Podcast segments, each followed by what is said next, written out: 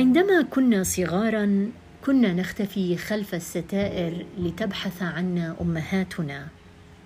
نقف أحياناً لدقائق تبدو ساعات لنرمق هطول المطر الغزير على بلكوناتنا المزروعة بأحواض الفرح. نتابع قطرات المطر. بعضنا كان يضع الصحون الصغيرة ليملأها بماء الشتاء، فشايه هو الأطيب.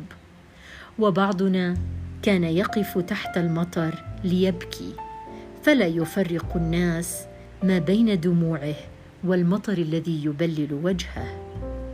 وأما بعضنا الآخر فكان يراقب البخار المتصاعد على الشبابيك التي يختبئ خلفها خلسة ليتعلم درساً في هذه الحياة لا ينسى.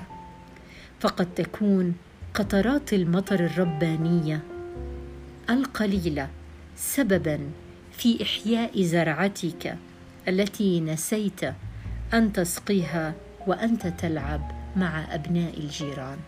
صباح المطر.